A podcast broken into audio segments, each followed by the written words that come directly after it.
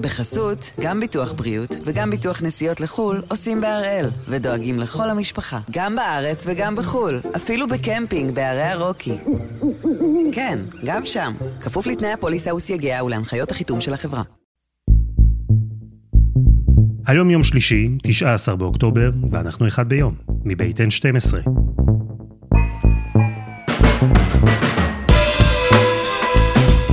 אני אלעד שמחיוף, ואנחנו כאן כדי להבין טוב יותר מה קורה סביבנו, סיפור אחד ביום, כל יום.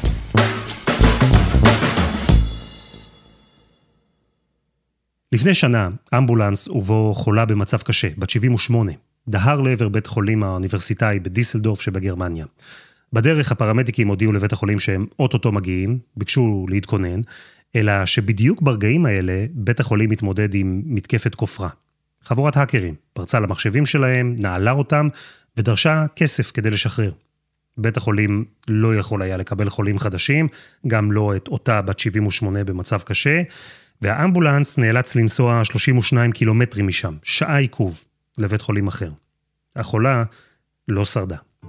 כבר כמעט שבוע שבית החולים הלל יפה מתמודד עם מתקפה דומה. וכן, למזלנו, לא ידוע כרגע על מישהו שמת כתוצאה מזה שכל מערכת המחשבים בבית החולים נלקחה בעצם כבת ערובה. אבל הסיפור הזה חושף את הבעייתיות ואת הסכנות באופן שבו בתי החולים בישראל ממוגנים מפני האקרים. אז הפעם אנחנו על מערך הסייבר הלאומי של ישראל, ועל הוויכוח סביב הסמכויות והכוח שצריך לתת לגוף הזה. דוקטור הראל מנשרי היה אחד מהמקימים שלו, כשעוד היה בשב"כ, נדבר איתו על זה. אבל קודם, כתבנו לענייני טכנולוגיה בן מיטלמן.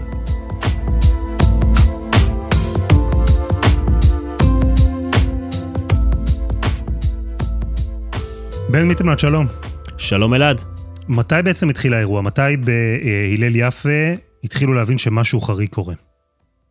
זה קרה בארבע לפנות בוקר, יום רביעי, אפשר להגיד אמצע משמרת לילה ארוכה ומתישה מיני רבות, כשלפתע פתאום כל הרופאים והרופאות, כולם בבת אחת מופתעים לגלות שהמחשבים חסומים. מה שקורה זה שבעצם המחשב אה, מופיע על הצג אה, חסימה, ואתה צריך להקיש סיסמה כדי לשחרר אותו. ובחלק מהמחשבים מופיעה גם הודעת הכופר, שזה בעצם הודעה באנגלית כמובן, בנוסח מאוד uh, קורקטי של שלום, הרשת שלכם הוצפנה, כדי לשחרר את ההצפנה, אנא פנו לכתובת המייל הזאת והזאת, ושם בעצם אתה מבין שניתן לדון בכסף, שזה מה שהפורצים רוצים. כלומר, בשלב הראשון לא היה כתוב כמה כסף, ופשוט היה כתוב את ההודעה הזאת, ומאותו רגע אי אפשר להיכנס למחשבים, אף אחד בבית חולים, ממה שאני אגב מבין, אפילו אה, דלתות חשמליות ו- וכל מיני דברים שקשורים למחשב בבניין בבית חולים הלל יפה לא עבדו. זאת אומרת, ממש הבית חולים נכנס לאיזה מין אה, מתכונת של חסימה שהוא, שהוא לא יכול לעבוד. אנחנו מדברים על, על חלק ספציפי בבית החולים, או בכלל, כל מערכת המחשוב? כל מערכת המחשוב בבית החולים, כולל הגיבויים, שזה כבר שלבים שגילו אותם מאוחר יותר, הכל הכל הוצפן. ומה בעצם עושים ברגע שמגלים שאין גישה לאף מחשב בבית חולים? אז הכל היה פעם ראשונה, זה מעולם לא קרה בשום בית חולים בישראל. ברמה הרפואית, ואיך לתפעל, איך לטפל בחולים, יש כאוס ענק. כי אי אפשר לקבל חולים חדשים, אי אפשר לשחרר חולים קיימים. כל המידע הרפואי הקריטי נחסם, ואגב, שוב, כל הדבר הזה, זה לא קרה רק אז, זה, נכון עד, עד השעה שאנחנו מדברים. אבל המידע הרפואי הקריטי הזה נחסם, אה, וזה אומר, תאר לך שאין היסטוריה רפואית של מטופלים, אין מידע על רגישות לתרופות. תאר לך לדוגמה שיש אה, פציינט שהוא בהרדמה, או שהוא דמנטי, מבולבל, זה דברים שקורים כל הזמן, ואתה רוצה לתת לו תרופה, אתה לא, אין לך, אין, לא מופיע על המסך לאיזה תרופות הוא רגיש. זאת אומרת, זה פוגע בצורה אנושה ביכולת של הצוות הרפואי כפי שהוא רגיל היום, אתה יודע, עבדו ככה לפני 30 שנה. מה שקורה זה שפשוט לא מקבלים כמעט שום פציינט למשהו שהוא לא דחוף, והאמת אני אגיד לך, גם את הדחופים הם מעדיפים לא לקבל, זאת אומרת, השבוע, אה, בשבוע האחרון כתבים שלנו של החברה עמדו מחוץ לחדר מיון בבית חולים הלל יפה וכמעט לא נכנסו אמבולנסים, כי מראש יודעים שעדיף בכלל לא להגיע לבית חולים שמתפקד בצורה הזאת. כלומר זו מתקפה שבעצם שיתקה בית חולים, וממשיכה לשתק אותו גם ימים, אה, ימים אה, אחר כך. יודעים לאמוד את היקף הנזק?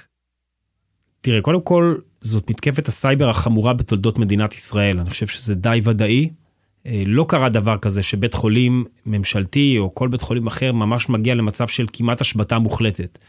לא ידוע חס וחלילה, ואני מאמין שגם אין מטופל ששילם בחייו על העניין הזה. אני מניח שהטיפול הרפואי ודאי היה פחות טוב בלא מעט מקרים. ידועים כמה מקרים מהעולם, האמת לא רבים, על פציינטים שממש שילמו בחייהם. אגב, זה לא בגלל ה... אולי מה שאפשר לדמיין בסרטים, שמכונת ההנשמה מתנתקת והחולה מת במיטה, אלא יותר מסיטואציה שנגיד חולה באמת במצב חמור מגיע לבית החולים, לא מקבלים אותו כי לא ניתן לקבל חולים חדשים, והוא עובר לבית חולים אחר, ובינתיים הזמן שחלף הפך להיות יקר מאוד.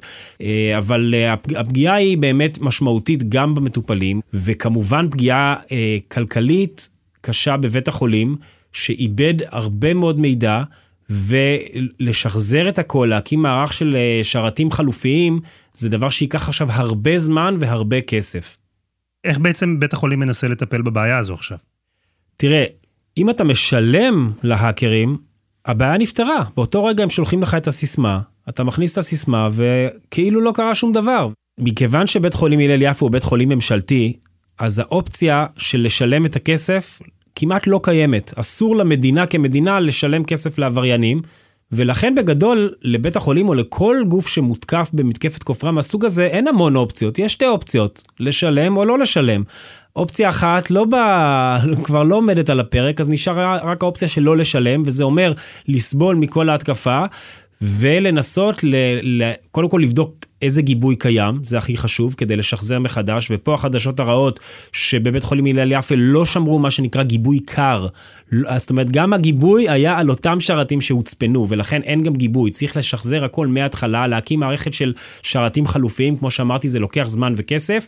ואתה יודע, once ראו את ההודעה הזאת על הצג, אז בעצם אין כבר מה לעשות, המתקפה כבר קרתה, זה בעצם, תתאר לך כמו אה, בעל חנות שמגיע בבוקר, ורואה שהחנות נפרצה וכל הסחורה שלו כבר נלקחה. ואז הוא רואה שהשאירו לו פתק, אם אתה רוצה, אתה יכול אה, ליצור איתי קשר, לשלם לי ואני אחזיר לך את הסחורה, אני לא שרפתי אותה. אבל הנזק כבר נעשה, זה המצב. כלומר, ברגע שאתה לא משלם, אתה בעצם אה, אה, תקוע. ואנחנו יודעים, אגב, כמה כסף דרשו האקרים מבית החולים? בית החולים הלל יפה, למרות שהוא לא מתכוון ולא התכוון לשלם, כן אפשר לחברות חיצוניות לכתוב לאותה כתובת מייל כדי לגשש ולראות מה העניין. ממה שאני מבין הם קיבלו כמה תשובות סותרות עם כמה סכומים. אגב, כשאנחנו מדברים על סכומים הכל בביטקוין כמובן. כשאחת ההצעות דיברה על עשרה מיליון דולר, שזה אגב סכום שגם בית החולים הלל יפה, גם אם היה מותר לו וגם אם היה רוצה, לא יכול היה לגייס.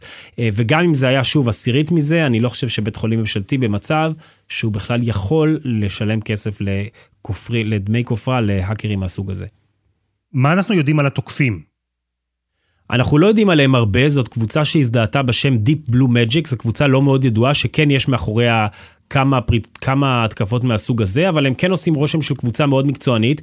תראה, תמיד כשישראל מותקפת, אז עולה השאלה האם זה נטו על בסיס כלכלי, מישהו מתקפת כופרה של אנשים שרוצים כסף, או שיש פה איזה אה, עוינים לישראל, אנטישמים או פרו-איראנים. ואז הם מנסים פשוט לפגוע בישראל, אז האופציה הזאת תמיד קיימת, אבל ככל שזה נראה במתקפה הזאת, אה, זה מתקפה, מתקפת כופרה קלאסית, זה תוקפים שרוצים את הכסף ורק את הכסף, אין להם איזה עניין מעניין ספציפי בלהביך את ישראל או משהו כזה. אה, זה, זה, ככה הקבוצות האלה פועלות. תשלם ותקבל את המידע שלך, לא תשלם, לא תקבל. ואגב, לרוב הם מאוד אמינים במובן זה שאפשר לדעת שאם אתה תשלם הם כן ישחזרו את המידע ואתה לא, כי אתה יכול לשאול את עצמך, אה, כזה נוכל שעושה לי דבר כזה, למה שאני בכלל אשלם לו, מאיפה, מי מבטיח לי שאם אני אשלם לו גם אני באמת אקבל את המידע בחזרה. אבל לרוב זה דבר ידוע שהם כן נותנים את המידע, כי אם נחשוב על זה שנייה, אם הם לא יעשו את זה, והשמועה תתפשט על אה, הרבה גופים ששילמו ולא קיבלו את המידע בחזרה, הם בעצם כורתים את הענף שעליו הם יושבים, של ההאקרים, כי אז אף אחד לא ירצה לשלם להם יותר, כי הוא יודע שלא יצא לו מזה כלום. ככה שגם בית חולים הלל יפה היום יודע שאם הוא ישלם כסף, הוא יקבל את כל המידע חזרה. במקרה של הבית חולים זה אפילו לא אופציה. כלומר, גם קבוצות האקרים צריכות לשמור על אה, מוניטין ואמינות. לגמרי. הם ניסו לתקוף בתי חולים אחרים חוץ מהלל יפה? כן, מנסים כל הזמן, זאת הנקודה. תראה, בשישי שבת האחרונים, לפי נתונים של צ'ק פוינט, בממוצע 627 התקפות סייבר per ארגון בסקטור הבריאות בישראל, זה בתי חולים, מרפאות וכולי. וזה עשרות אחוזים, למעלה מ-70 אחוז יותר מממוצע בסופ"שים קודמים. זאת עלייה מאוד מאוד גדולה. כי בסייבר אומרים שאתה יודע, הצלחה מעוררת תיאבון, והאקרים רואים שהם כל כך הצליחו, ובית חולים נתפס עם המכנסיים למטה, אז בואו ננסה עוד פעם נגד בתי חולים אחרים, כי אולי זה יצליח. עד עכשיו לא, לא ידוע לנו על הצלחה אחרת. אבל השורה התחתונה היא שסקטור הבריאות הוא אחד הכי מותקפים באופן קבוע אה, אחרי אגב חינוך, מקום ראשון, אוניברסיטאות, מכללות, בתי ספר, אחר כך זה תחום התקשורת והטלפוניקה, ומקום שלישי זה סקטור הבריאות. ככה שכל הבתי חולים האלה שהיו ניסיונות לתקוף אותם, תל השומר, וולפסון, איכילוב, זה כל הזמן קורה, אז אה, לא היה בזה משהו מוזר, באמת הייתה עלייה ניכרת בהיקף של ההתקפות, ולכן כמובן גם אני בטוח שכל אנשי הסייבר בכל יתר בתי החולים בישראל אה, לא, לא ישנו הרבה בלילות האחרונים כדי לוודא איך להם זה לא קורה. מי בעצם מטפל באירוע הזה? זה אירוע שמטופל רק בגבולות בית החולים הלל יפה? זה אירוע שגם אה, מערך הסייבר, המדינה, שירותי הביטחון באיזשהו מקום מעורבים בו? ברור, כולם נכנסו, כולם מעורבים, גם חברות הגנת סייבר כמו צ'ק פוינט שעובדת עם כל מערכת הבריאות בישראל, אה, גם מערך הסייבר הלאומי שנכנס לתמונה ולהבנתי גם משרד ראש הממשלה, אפילו החלה יחידת אה, חקירת משטרה של יחידת הסייבר של המשטרה 433 בשיתוף גורמים בינלאומיים, זאת אומרת כולם חוקרים.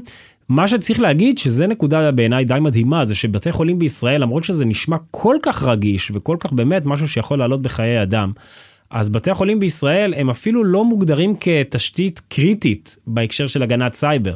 זאת אומרת, אה, מערך הסייבר הלאומי שהוקם לפני כמה שנים, שכפוף ישירות למשרד ראש הממשלה, יש לו את השכבה הראשונה של גופים שנקראים תשתית קריטית, ומערך הסייבר באופן יומיומי, יש ממש אדם ממערך הסייבר שאחראי על שניים או שלושה ארגונים, כל, כל אדם כזה, והוא יום יום צריך אה, להיות שם גם פיזית וגם בקשר וגם לתדרך וגם לראות שהכל עובד כמו שצריך. שוב, להגיד לך שזה מבטיח הגנה ב-100%, ודאי שלא, אבל זה טוב יותר. אה, התשתית קריטית הזאת, תשאל מה היא אם לא בית חולים, אז לדוגמה חברת חשמל, לדוגמה נתב"ג, אה, אפילו חברות הטלפון הגדולות, כל הגופים האלה שה, שהמחשבה, חברות אנרגיה, שאם הן ייפלו אז כל המדינה תספוג פגיעה מאוד קשה. בתי חולים, וזה דבר די מדהים, לא נכללים בקטגוריה הזאת. כלומר, יש איזו מחשבה כנראה שאם בית חולים אחד אה, ייפול או ייפגע בצורה קשה, זה לא משבר לאומי, כי יש עוד הרבה בתי חולים. אפשר להתווכח על זה, לא יודע, אולי גם יש בזה קצת היגיון, אבל בשורה התחתונה, הדבר המצחיק הוא שבאמת אה, בית חולים כזה לא כפוף ישירות למערך הסייבר הלאומי, אלא לרגולטור שבמקרה הזה זה משרד הבריאות. עכשיו, קח את זה לאן שאתה רוצה, משרד הבריאות המושמץ עם כל מה שהוא מנהל בשנתיים האחרונות וכל העבודה הקשה שיש לו, אז זה גם התפקיד שלהם שם לבדוק שבתי חולים אה, מוגנים מבחינת סייבר, עובדה שזה לא הצליח.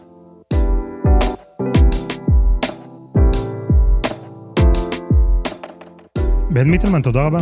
תודה אלעד. אז בישראל יש מערך סייבר לאומי, והוא מערך שההקמה שלו והפעילות שלו גררה הרבה מחמאות, הרבה גאווה. אבל גם עכשיו, ואולי בעיקר עכשיו, אחרי הפריצה למחשבים של הלל יפה, מתחדד ויכוח מורכב סביב המערך. כמה סמכויות, כמה כוח צריך לתת לגוף הזה? איזה מחיר אנחנו, כחברה דמוקרטית, מוכנים בכלל לשלם עבור הסיכוי למנוע את תקיפת הסייבר הבאה? אבל קודם, חסות אחת, וממש מיד חוזרים.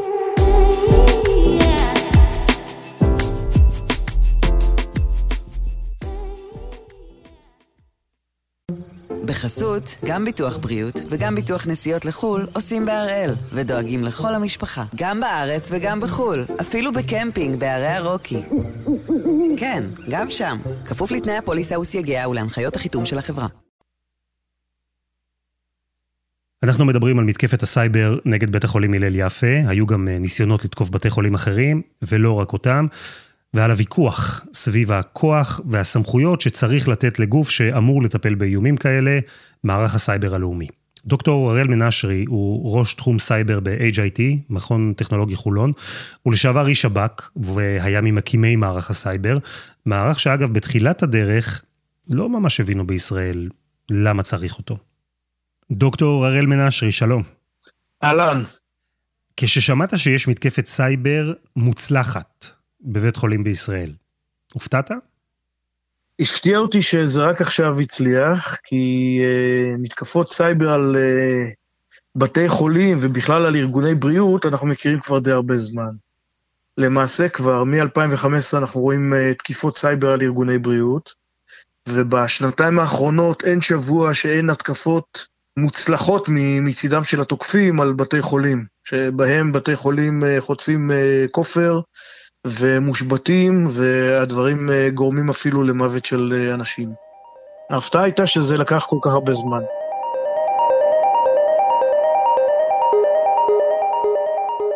התחום הזה, סייבר, התחיל להתפתח בישראל בסוף שנות ה-80. צ'ק פוינט, לדוגמה, נולדה בתחילת שנות ה-90. ובערך בשלב הזה, היו בשב"כ וגם בגופי ביטחון אחרים, קבוצה של אנשים, הם לא היו רבים, שחשבו לעצמם שישראל חייבת להתייחס לנושא הזה בעדיפות לאומית. דוקטור מנשרי היה אז בשב"כ, והוא היה אחד מהם. בשנות, המחצית השנייה של שנות התשעים נעשתה בישראל עבודת מטה מאוד מאוד רצינית, ובלי שהיה אירוע מקדים, זה אחד הדברים באמת המדהימים בהיסטוריה של ישראל, ממשלת ישראל בסופו של דבר הבינה את העניין, ובדצמבר, 12 בדצמבר 2002, החליטה החלטה אה, יוצאת מהכלל, החלטה ב' 84, שהטילה על מערכת הביטחון, למעשה אז על שירות הביטחון הכללי, לממש הגנה מערכתית מדינתית על תשתיות לאומיות חיוניות. מהן תשתיות לאומיות חיוניות? אנחנו מדברים כאן על אה, חשמל, אנרגיה, מים, תחבורה וכיוצא בזה.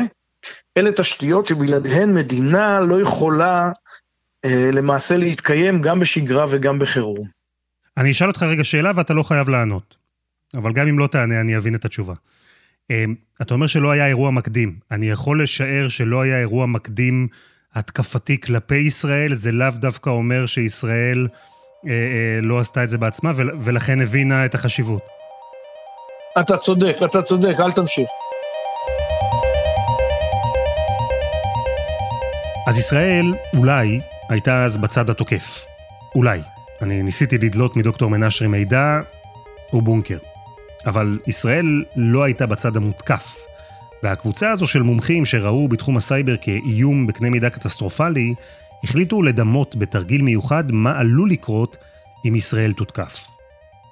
לפני האירוע הזה היו לא מעט אנשים, כולל אנשים מאוד מאוד בכירים, שבאו והתייחסו לכל הנושא הזה של, שהיום אנחנו קוראים לו סייבר, אז דרך אגב לא קראנו לזה סייבר, קראנו לזה אה, לוחמת מידע ובכל מיני שמות אחרים. אה, התייחסו לזה כסוג של אה, mumbo jumbo.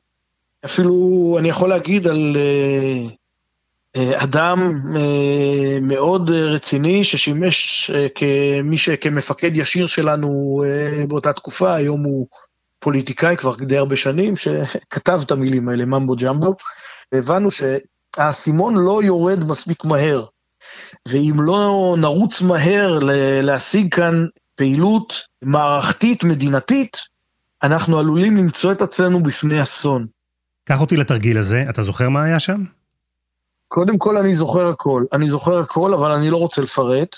אני אגיד ככה, ראינו איך אנחנו לוקחים כלי, כלי אה, נקרא לזה אה, של האקרים מהאינטרנט, שהיה מוכר באינטרנט, סוג של קוד, קוד דיגיטלי, מכניסים אותו לתשתית קריטית מסוימת במדינת ישראל, הכלי הזה מצליח לעבור את כל ההגנות של אותה מערכת אה, שהיא מערכת מוגנת לצורך העניין, ובתוך פחות מיומיים הכלי הזה משתלט על מערכת שמזרימה אה, חומר מסוים, מכבה את החיישנים שלה, ובשלב הזה נגמר התרגיל.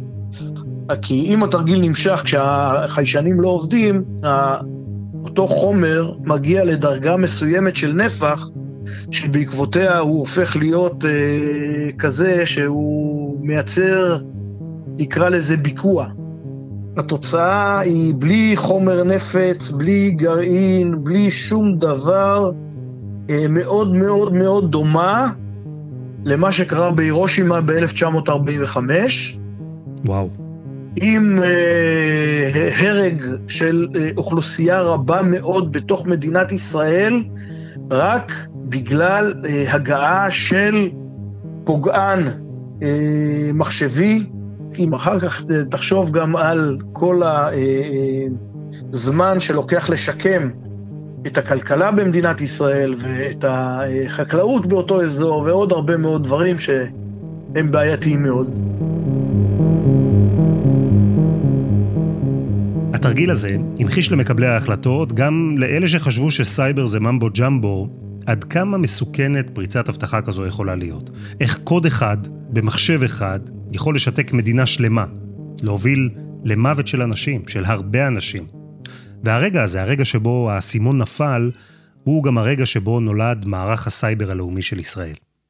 ברגע שהתרגיל הזה בוצע, והתוצאות שלו הועברו הלאה, זה אה, גרם לקבינט באותה תקופה להבין שצריך כאן אה, להשקיע תשומות, ובעקבות זה החלטה ב-84 מדצמבר, 12 בדצמבר 2002, שהטילה על שירות הביטחון הכללי להקים תוך תשעה חודשים, הריון, את uh, היחידה שתגן אז על אותן תשתיות קריטיות במדינת ישראל.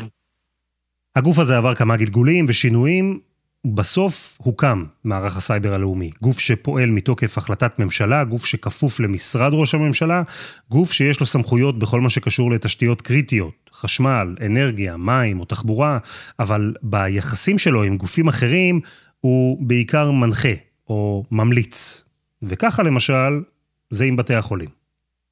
כשאנחנו מדברים על מערכת בריאות במדינת ישראל, שבמשך שנים סובלת מגירעון תקציבי עצום, למעשה יש אומרים מיובשת, והתקנים הרפואיים שלה הם בגירעון ובמחסור מאוד מאוד רציני, ויש כאן בעיות מאוד מאוד קשות במערכת. סביר ודי ברור שבהיעדר אולי עוד אכיפה של רגולטור מלמעלה, אה, הם לא תמיד מסתכלים על הנושא הזה שנקרא סייבר, ואני יכול להגיד גם דבר נוסף שאני רואה אותו, שאנשים לפעמים גם באיזשהו מקום קצת חוששים מהטכנולוגיה.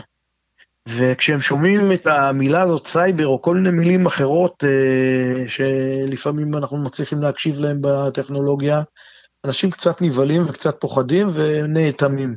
אומרים, טוב, זה לא, לא במגרש שלי, וזה לא יקרה אצלי. אני מדבר בין היתר גם על אנשים שמפעילים ארגונים, על מנהלים, מנכ"לים, על דירקטורים, שצריכים להבין שזה לפתחם וזה באחריותם.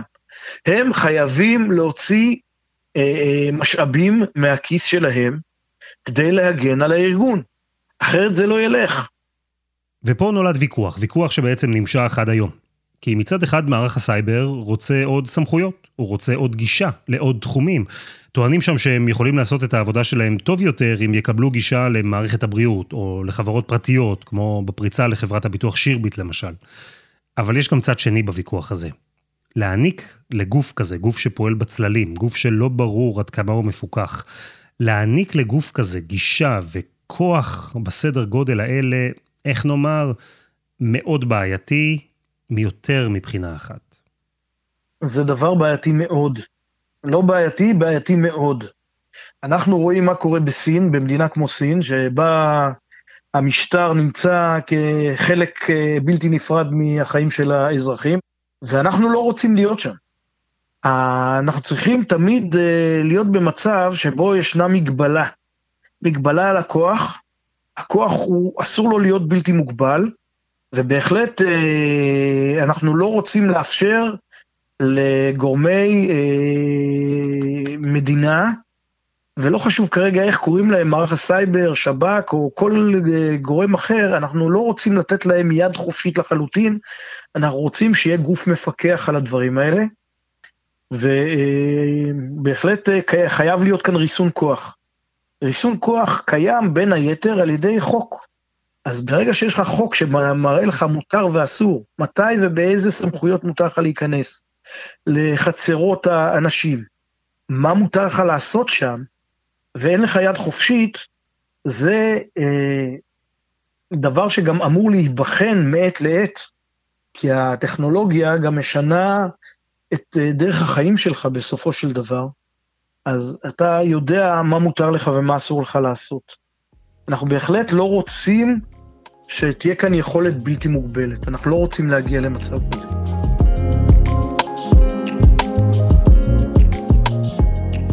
אז הוויכוח על הסמכויות של מערך הסייבר נמשך, ועל החוק שאמור להסדיר אותן גם כן. ודוקטור מנשרי אומר שיש בעיות עם טיוטת החוק שעלתה לאחרונה שוב לסדר היום, הצעה שבעצם נותנת למערך כוח לעשות שינויים או לקבל מידע אפילו מחברות אזרחיות במטרה למנוע מתקפות סייבר אפשריות. אבל דוקטור מנשרי גם אומר שהמצב שבו אין הסדרה חוקית של הפעילות של מערך הסייבר, גם המצב הזה הוא לא טוב, וגם בו צריך לטפל.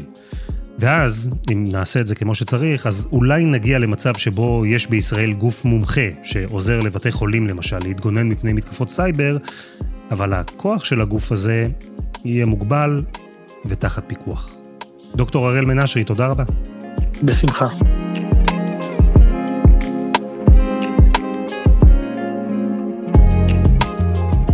וזה היה אחד ביום, של N12. הפרק הזה, כמו כל הפרקים הקודמים שלנו, למשל הפסקת חשמל בנתנז על תקלת המחשב המסתורית בכור הגרעיני באיראן, אז כולם זמינים ב-N12 ובכל אפליקציות הפודקאסטים. אנחנו גם בפייסבוק, זמן מצוין להצטרף לקבוצה שלנו שם. העורך שלנו הוא רום אטיק, בצוות עדי חצרוני ודני נודלמן, על הסאונד יאיר בשן שגם יצר את מוזיקת הפתיחה שלנו, ואני אלעד שמחיוף, ואנחנו נהיה כאן גם מחר.